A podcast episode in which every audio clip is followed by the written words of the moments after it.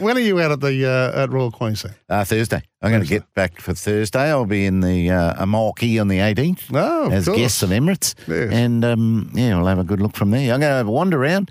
The suite doesn't open till 12. Okay. And I'll have a wander around earlier after the, our show here and uh, then relax in the is the world's longest intro to Gavin Kirkman, the Kirky. PGA, the CEO of the PGA, and uh, always very excited at this time. Good, good morning, mate.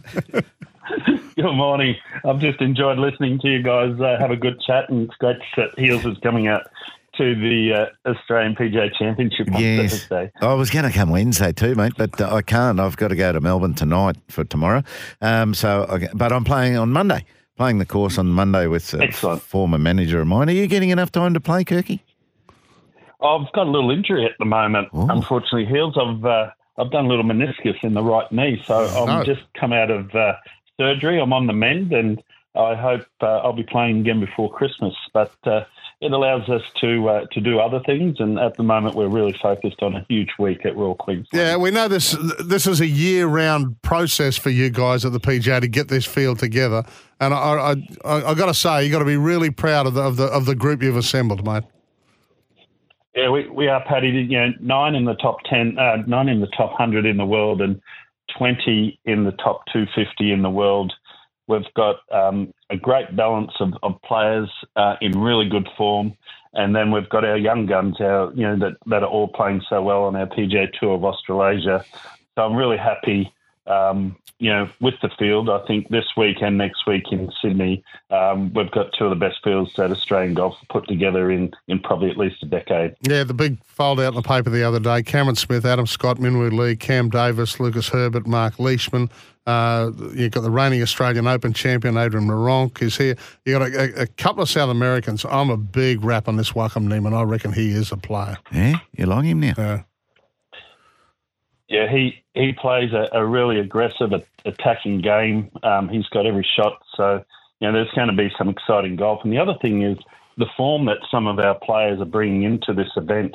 Um, you know, with uh, you know Bobby MacIntyre coming down from the DP World Tour, you know, undefeated at Ryder Cup and uh, playing you know really well again last few weeks.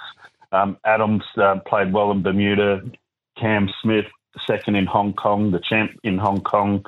Open, Ben Campbell, Minwoo, Cam Davis, and then Mick Micheluzzi, our young gun who won our Order Merit. Uh, he won again last week yeah, at uh, the Vic PGA. So there's a lot of players coming in with some hot form. You- You're CEO of the the your members are professional golfers. Um, have have opportunities open for them more because of LIV, or haven't we seen the benefits of it?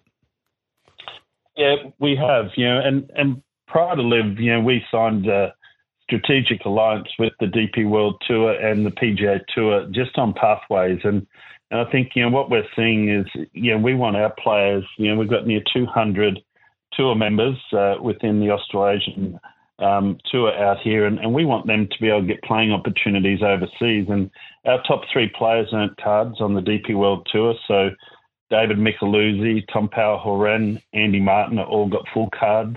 We also got qualifying last stage qualifying uh, exemptions to go across to to the DP World Tour and then across the Korn Ferry Tour. So we're seeing, you know, you can play well in Australia. 18 events we have on our tour now. And if you play well in Australia, you can work your way through to the DP World, through Challenge Tour, across to the PJ Tour with Korn Ferry, and then playing on the Asian Tour, playing in Korea and Japan. So I think it's it's really opened up, and and you know with LIV Golf coming on board, have we moved and have the global tours changed? Yes, but yeah, our benefit is to see good playing, more prize money, and good playing opportunities for our members. Yeah, that's exactly right. And, and, and with fans here get to see the best of both worlds. We've got uh, quite a few of the live players in the field.